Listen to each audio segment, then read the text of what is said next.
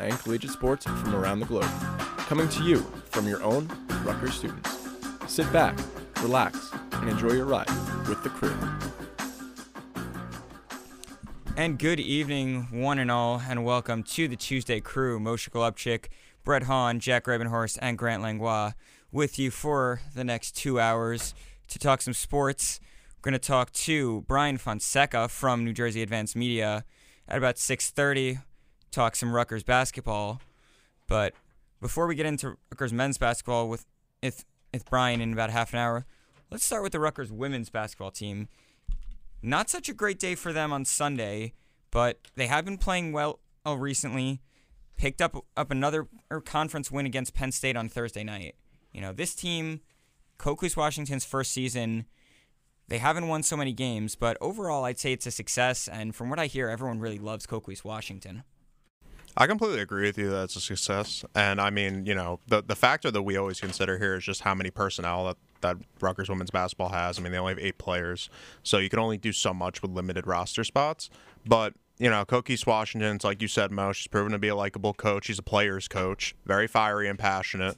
And you know, the it's not for Rutgers' lack of talent. I mean, Kaylene Smikle leading the team in scoring. She's been an incredible bucket getter for him. Chyna Cornwell, I I I, I love the way she plays. She's a nightly double double threat. And Kai Carter as well, the senior. I mean, she's just been she's been doing incredible, doing her thing. Uh, second in, on the team in scoring. So this Rutgers women's team has potential, but definitely, you know, definitely built more toward the future. You know, there's going to be a heavy emphasis on recruiting, but this year they're definitely outperforming expectations. Absolutely, and we've already seen they got one commit for next year in Jillian Herder, but that means that with the graduation of three members of this team, you lose Uzawa Sidibe, you lose Abby Streeter, and you lose Kai Carter. So that means that this team is going to be down to six players, assuming, of course, that that excuse me, Smikle, Bates, Lafayette, Cornwell, and Brown all stay.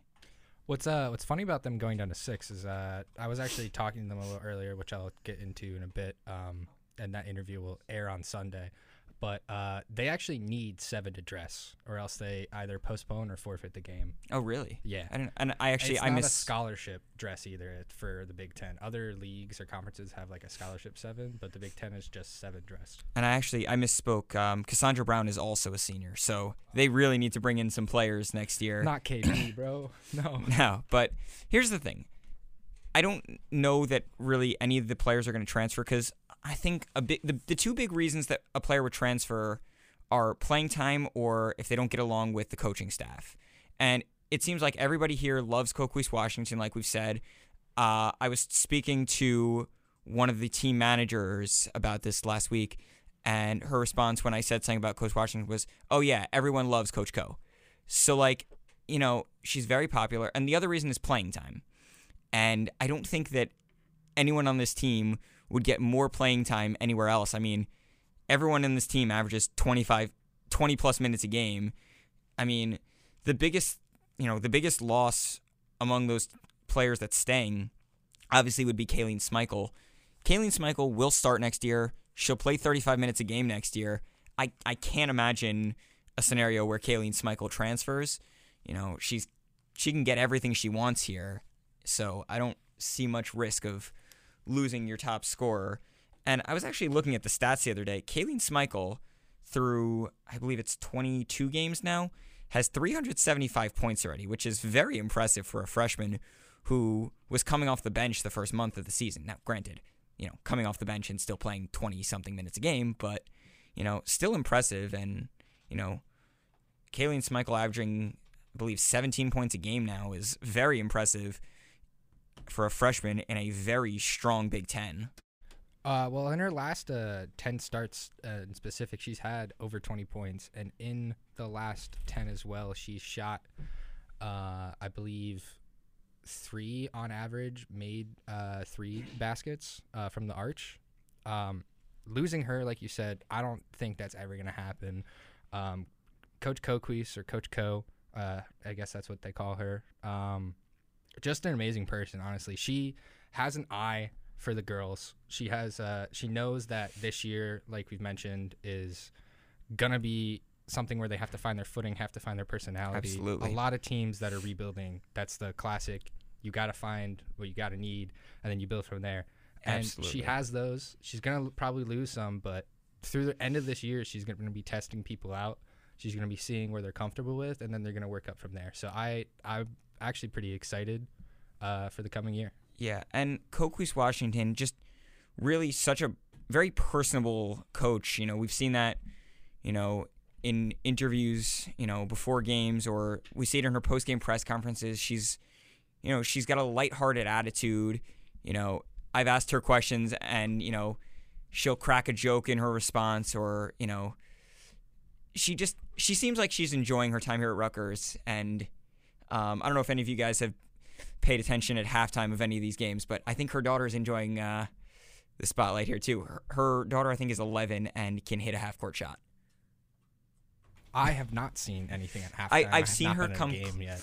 I've seen her come close to hitting one, but um, Alec told us that she hit one on Sunday in uh, in Indiana. Uh, they did lose that game in Indiana by uh, a decent margin. Score was 91 to 68. Yeah, so a lot of their Granted, the Hoosiers were 20 and 1 coming into that game. Right. But Rutgers was very much in that game. At the end of the first quarter, they were actually up 22 to 17 and then just got blown out the rest of the way. We've seen that a lot though where they give up huge point totals to strong Big 10 opponents. I mean, that was the story against Maryland both times he played them. He gave up 80 points. Against Michigan, he gave up 80 points. Against Michigan State, he gave up 80 points.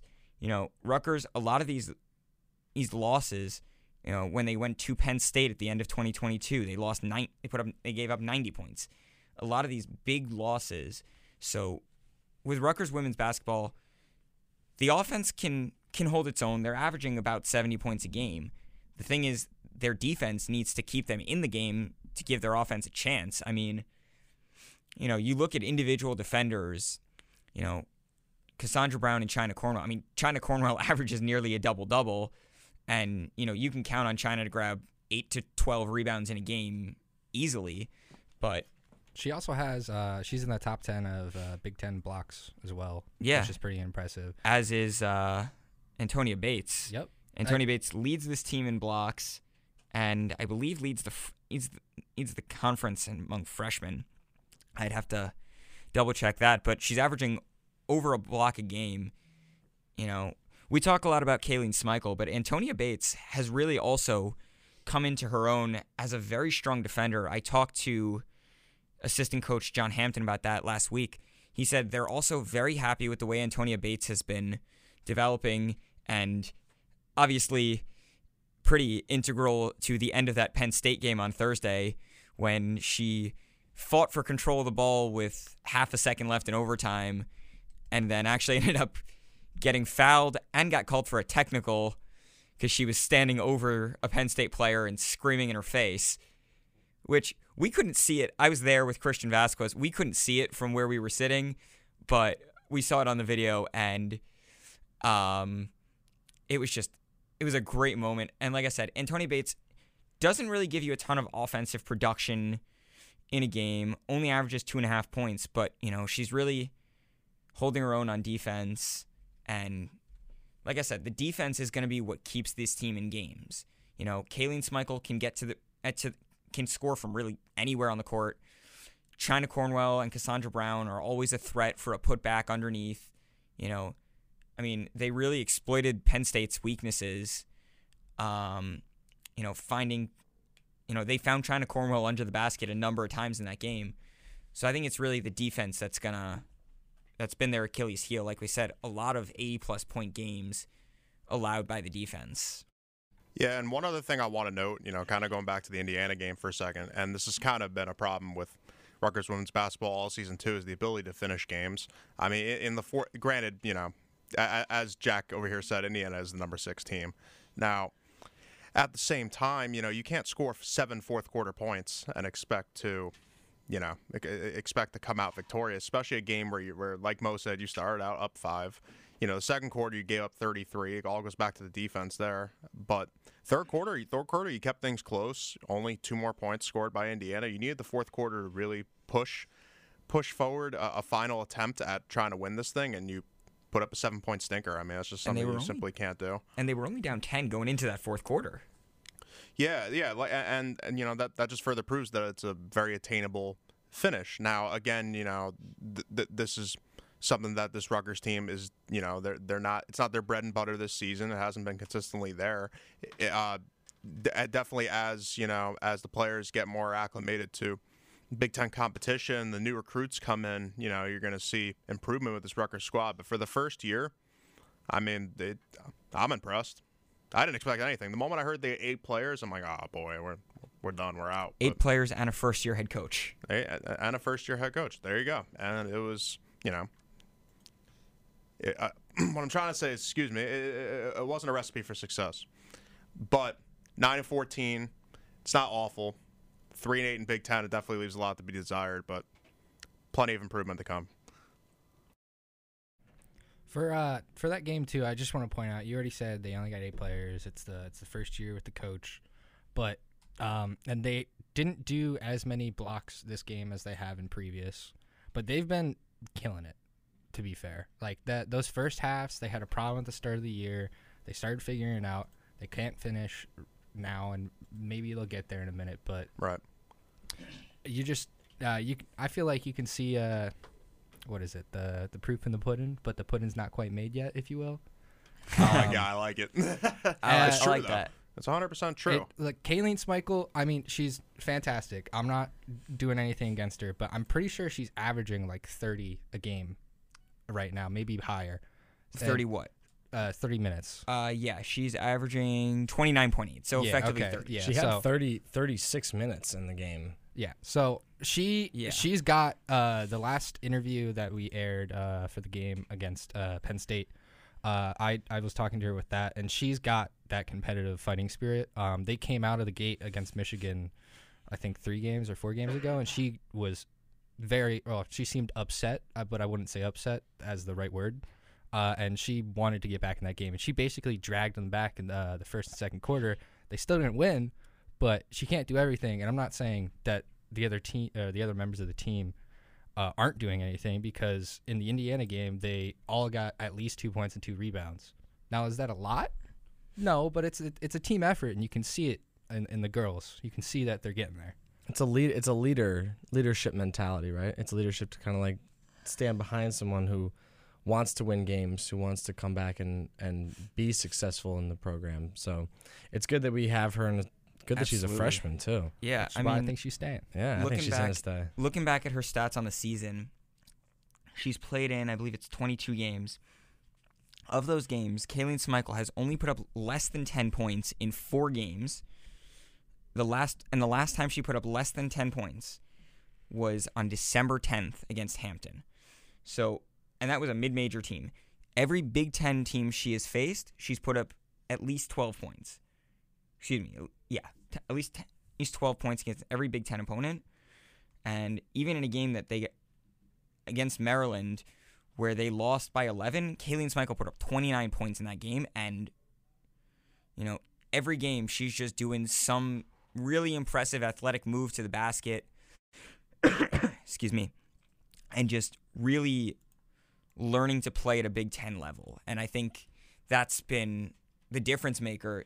We came into this season expecting, you know, big scoring from Awa Sidibe, but she's been more in the point guard role. Hasn't been scoring as much this year, but it's really Smikle who's been taking that over. And Smikle averaging 17 and a half points a game. The next highest average points per game on the team is Sidibe, and she's only got 9.4. So she's almost doubling up Sidibe on a per game basis. I I completely I completely agree that I mean there we have some major point scorers and the more you're out on the court obviously you're going to score more points but going back to what Brett said I mean defense let up 11 11 threes right? And there's no one no reason why they should do that obviously if in defense wise you could score as many points as you want in a game but if you don't they're going to answer back right? And that's why they put up 91 points. So 11 threes granted they're a really good team really good basketball team but back to the defense. Both both sides of the court need to be addressed, and uh, I I'm glad that they they just have some things to iron out. They just have some wrinkles to iron out. Absolutely. A couple of things to iron out, but you know, we kind of expected that this season, a little bit of rebuilding year. Uh, let's transition now over to the other side of the ball, Rutgers men's basketball. Uh, sorry, one more note. Rutgers women's basketball. Their next game is this Sunday, as they host Wisconsin at 2 p.m. Myself and Max Sanchez will have that for you starting at 1:45. But let's go to Rutgers men's basketball. They suffered the big loss. excuse me, the big loss on Sunday to Iowa, and we'll talk to Brian Fonseca in about 10 minutes. But Rutgers, it's been a little bit of an up and down season. They've won some games that they had to win, and they've lost some games that they frankly needed to win also. And it's been an interesting season for them. You know, I think they've compensated well for the loss of Ron Harper and Geo Baker. I think Cam has really, excuse me, Paul Mulcahy has stepped up as that glue guy, and Cam Spencer has helped, but there are games where Cam Spencer is just on, and there are games where he is not. So you never know which Cam Spencer you're going to get on a given night. Yeah, that's true. And bet you know, I was watching the first. I was. I mean, I, I typed it on my phone. I was like looking at it, and first three minutes, five turnovers, five turnovers. The turnover game. Eight. They ended with 18 turnovers in the game, and they only got to the line. I think maybe 10 times or 14 times. 14 times making 10. So you know the foul foul trouble. I think Iowa went to the line. I would have to I have to check that, but the turnovers, it's just it's rough. I mean, you can't do that with a team that is you're. They came in as as equals, right? Iowa, you know, you're going to Iowa thinking that you could you could take down these teams. We've taken, you know, Rutgers men's basketball has taken down teams like that. They went into Purdue just this year, and they took it on the number one seed. So I don't know. I just think that. I mean, I, I understand that um, that Pikiell addressed it after after the game in his post game interview. Uh, he said that you know you just don't win basketball games giving 18 turnovers. I want to add on to your point real quick that Iowa had 34 for three throws for the game, right? First off, it's a lot of free throws. It is. second, second of all, you know that that just speaks to the foul trouble that Rutgers got in all game, and that's something that sometimes has plagued this men's basketball team is foul trouble. I mean, it, it, it's a little less pertinent this season as it was the season prior, but you still got glimpses of it. And for for Rutgers, you know, to go off of your point, Jack, about the tale of, or I'm sorry, it was Mo who did the tale of two Cam Spencers. You know, it's kind of like the tale of two Rutgers teams. I mean, you know, you had like the Seton Hall game where, you know, granted, you know, they they've always had a hard time against Seton Hall, but you're only scoring 43 points. And Yeah. then you have games, you know, like this one where you scored 82 and it still didn't matter. Like you lost game, you lost the game, but you scored 82 points. Like you know what I mean? Like this Rutgers offense has shown that when they're when they're hot, they're among the best in the conference. And then they've also shown that you know, you know, going back to what Mo was saying about Cam Spencer, they've shown inconsistencies from behind the arc. And granted, Rutgers doesn't have a lot of knockdown three point shooters on the team. Paul Mulcahy, he's not known for his shooting. He's more of a mid range distributor. He he's the guy who you rely on at the point guard position to get the offense flowing. Kyle McConnell, he's not a shooter. He's the best defender in the Big Ten, but he's it's like a Thabo Sefolosha, Tony Allen type, where he's you know he's not going to kill you from behind the arc. He can do it from time to time. Aundre Hyatt, he's gotten a lot better, but I wouldn't call him knockdown just yet No. and and Cliff Omoruyi, despite you know, despite the, the the film of him taking three point attempts, you don't want him from behind the arc. No. So The guy who's six foot eleven shouldn't be shooting threes. He should be posting up and just obliterating other centers. right, and and, and uh, you know, kind of adding on to what you know what Mo just said, it kind of leads into my next point that. With an offense that's limited from from the perimeter, you, ball movement has to be a bigger focus. And Rutgers this year, compared to last year, has done an excellent job moving the ball. It's the reason why they've won 14 games. It's a reason why they're sitting you know they're sitting in that bubble to become ranked. They haven't you know they were ranked at one point took that step backwards but they're still in the conversation. It's because they're doing they're playing to their strengths. They're still a lockdown defensive team. That's a steve Pikiell identity. And you know the addition of cam spencer despite the inconsistencies he's that spark plug that they need. So you know you just got to refine your groove. Right. But you mentioned the three pointers, and they did struggle from three point in this game against Iowa as well. They only went six for 15 from beyond the arc. And in the second half, they had 17 personal fouls. Like, I didn't even know you could have that many fouls in a half. That was in the second second half. Second only? half. yeah They had 25 in the game, 17 in the second half. Wow. Like at one point at the end of the game, they f- someone got fouled on Iowa, and what Dennis Geisler said is. Iowa's in the double bonus as it feels like they've been for this entire second half. Yeah, it seems like that would be like a double bonus, bonus, bonus, maybe. Yeah, just give them three shots every time. You know, does, doesn't matter what it is. Offensive foul, you know, lane violation. J- no, uh, it was. It's a little much. Y- you can't. You can't commit that many fouls and that many turnovers. I mean, 25 fouls and 18 turnovers. You know, like Steve Pikiell said on Sunday, you can't win a basketball game if you do that. Exactly, and and um, I mean, seventeen, yeah, seventeen fouls is just absolutely crazy. I mean, as a basketball team, you know, the the the double bonus is so dreaded, let alone eclipsing that mark and then adding seven fouls on top of that. And let's think about let's think about the, what that means. A double bonus means you've already committed 10 fouls in Right. 20 minutes. Like that's that's a lot. Like yeah, that's too many. to They, say were- they I were a- agree. they, they were averaging just under one foul every minute. Um, if in the that, second math, half, if that yeah, math yeah. works out for me. Yeah, like, yeah. 17 fouls in 20 minutes is But it, is a it's it's weird to me though. Like, but then every I think only t- only two of the starters on both on both teams, only two of them didn't have double digit points. And what flew under the radar is that Paul dropped a double double. He had 11 points, 13, 13 assists. A 13 season high too, might I add. 13 assists, and they still didn't win the game. So, I mean, Iowa was a really good team. They went to the free throw line a little too much, obviously, and they and you know, I don't. I don't, I don't know their their ranking among um, free throw shooting. I don't know that ranking, but I assume that if they were going there and they were hitting those shots, they're they're gonna be pretty. They're gonna be pretty well. So, I mean, they only missed 5 free throws for the game.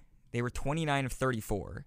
That's 85%, which is for the whole team is really impressive. I mean, no one on this team missed more than two individual oh, free throws, and Kris Murray missed two, and a couple other guys each missed one. Like that's that's how you have to dominate from the free throw line. Frankly, I mean, Rutgers can't always do that.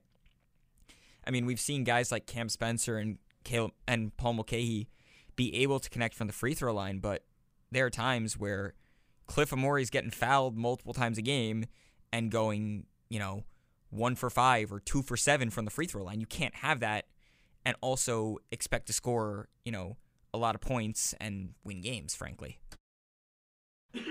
Yeah, I, I completely agree. This Rutgers team has, you know, going back to Brett's thing, they were ranked 23.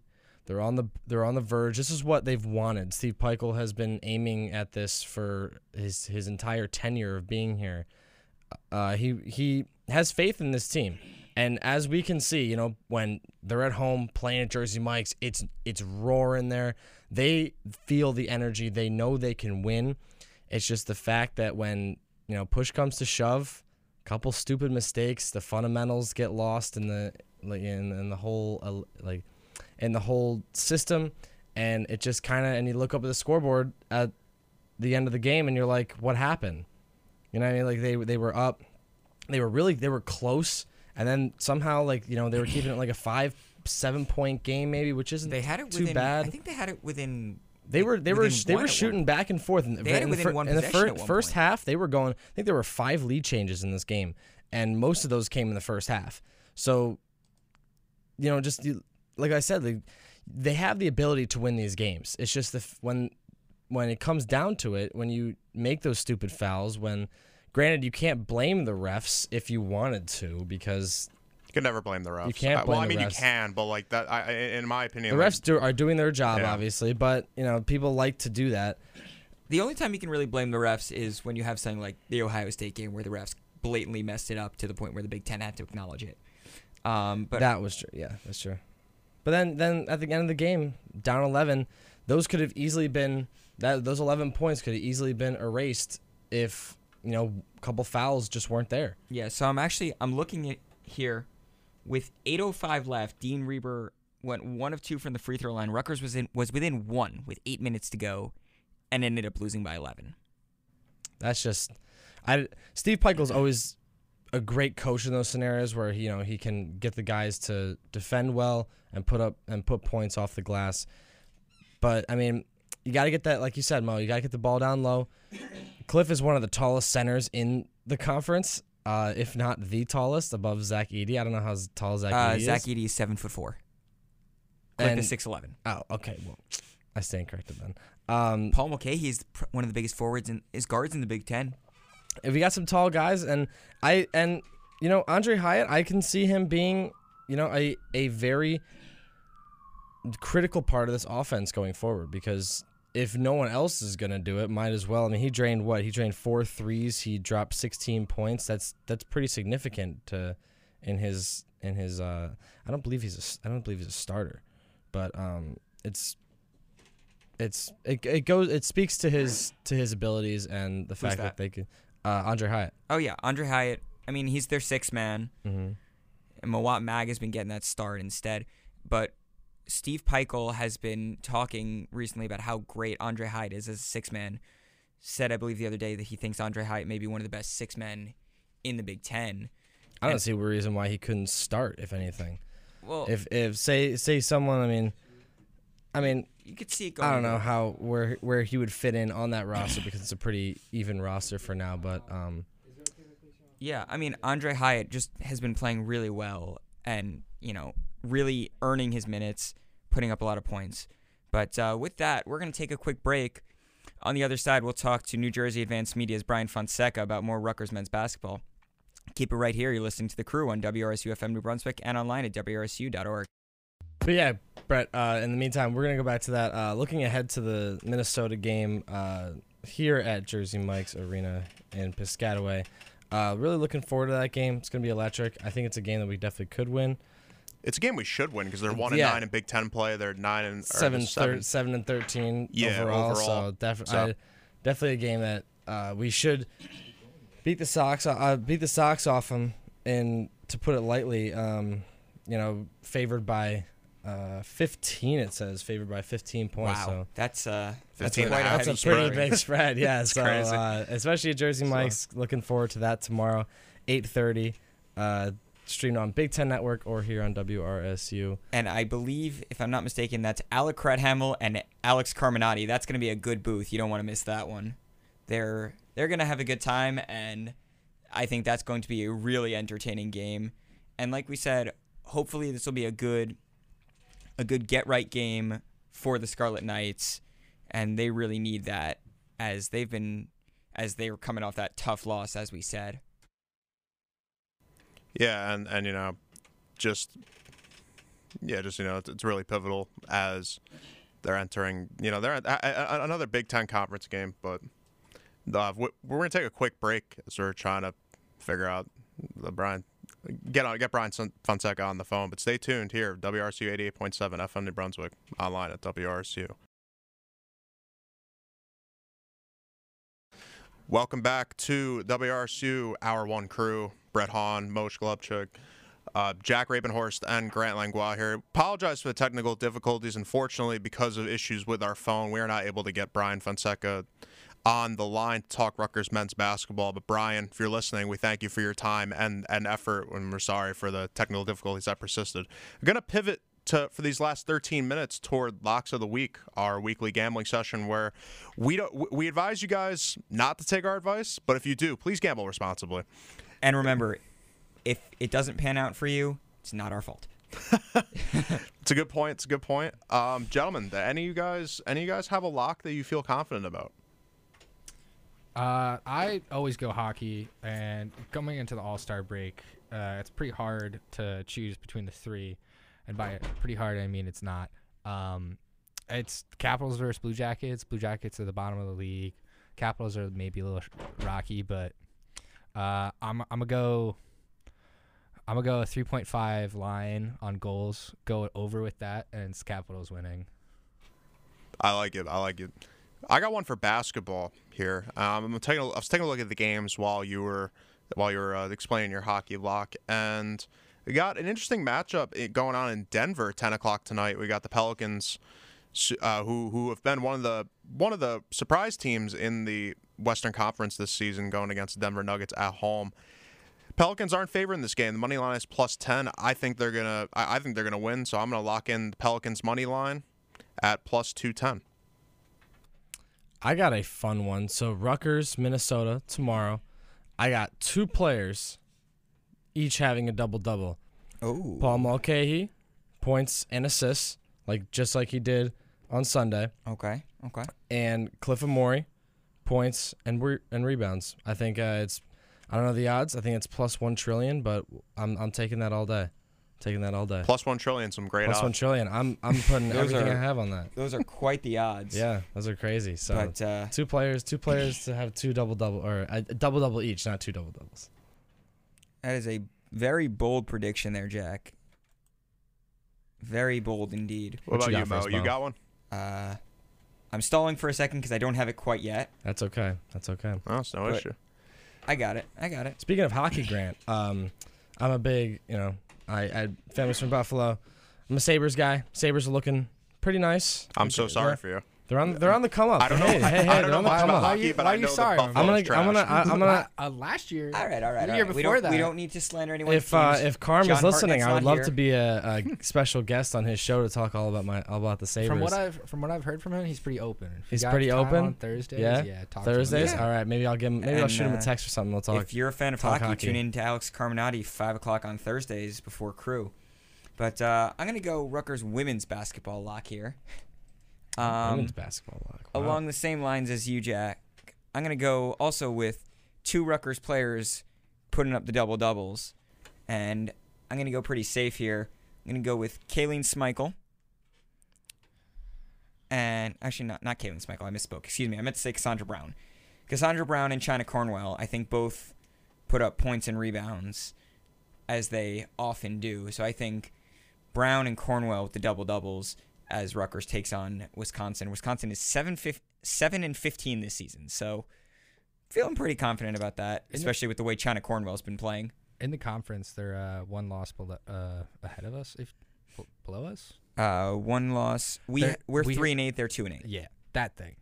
Uh, let me check if they play this week because Rutgers does not play. they uh they play earlier in the week. I think they play today. I'm or Um, looking right now. They're playing tomorrow night versus. They're home for Ohio State, Mhm. and then they play Rutgers on Sunday. Rutgers going Sunday to Sunday with no games in between. Um, a la the NFL a little bit there. You know, I'm uh, surprised. No Kai Carter. The heck. I feel like uh, I feel like she's she's due always her double double, but you know. Yeah, I mean, maybe. Kai Carter played phenomenally last week against Penn State and led the team with 17 points. And like I said, Coquese Washington can be really funny sometimes. I don't know if any of you guys watched her post game presser. Um, before that game, they actually honored Kai Carter for scoring her thousandth career point. And then in that game, she got her 500th career rebound. And at one point, um, Coach Washington finished answering question and almost as an afterthought went, and just I want to point out, Kai Carter got her 500th rebound tonight. Put that in your release.